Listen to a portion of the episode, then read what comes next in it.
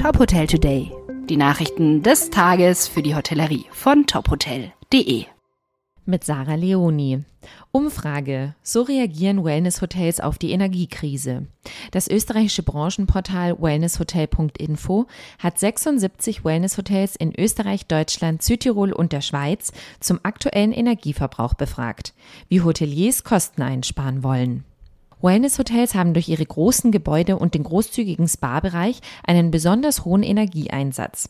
Das Ergebnis der Umfrage. 67 Prozent der Hoteliers versuchen die Technik zu optimieren. 63 Prozent bauen die eigene Energiegewinnung aus und 42 Prozent setzen auf organisatorische Optimierungen. Weitere Maßnahmen sind die Regulierung der Raumtemperatur, die Betriebszeiten des Wellnessbereichs und die Senkung der Wassertemperatur.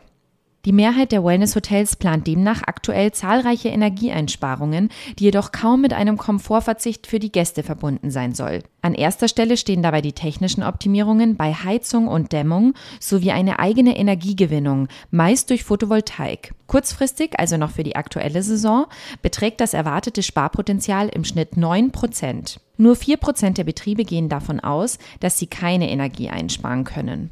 Die Energiekrise beschleunige auch bei den Wellness-Hotels so manche Entwicklung.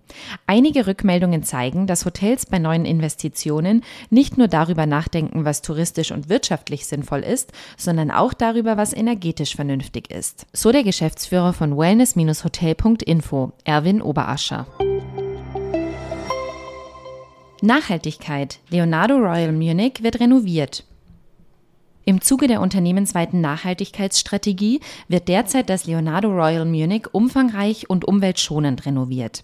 Neben der Neugestaltung des Interiors liegt der Fokus auf technischen und zukunftsorientierten Lösungen zur Einsparung von Ressourcen. Die Renovierung des 2011 erbauten Hotels umfasst alle 424 Zimmer und öffentlichen Bereiche.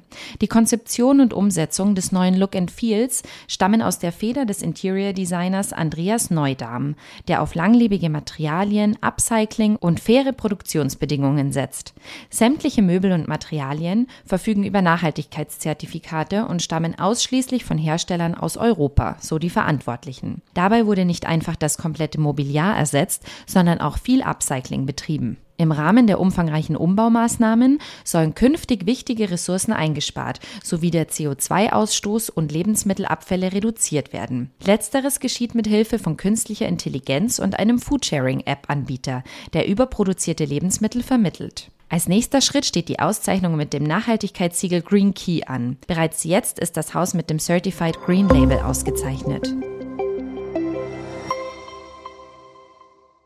Weitere Nachrichten aus der Hotelbranche finden Sie immer auf tophotel.de.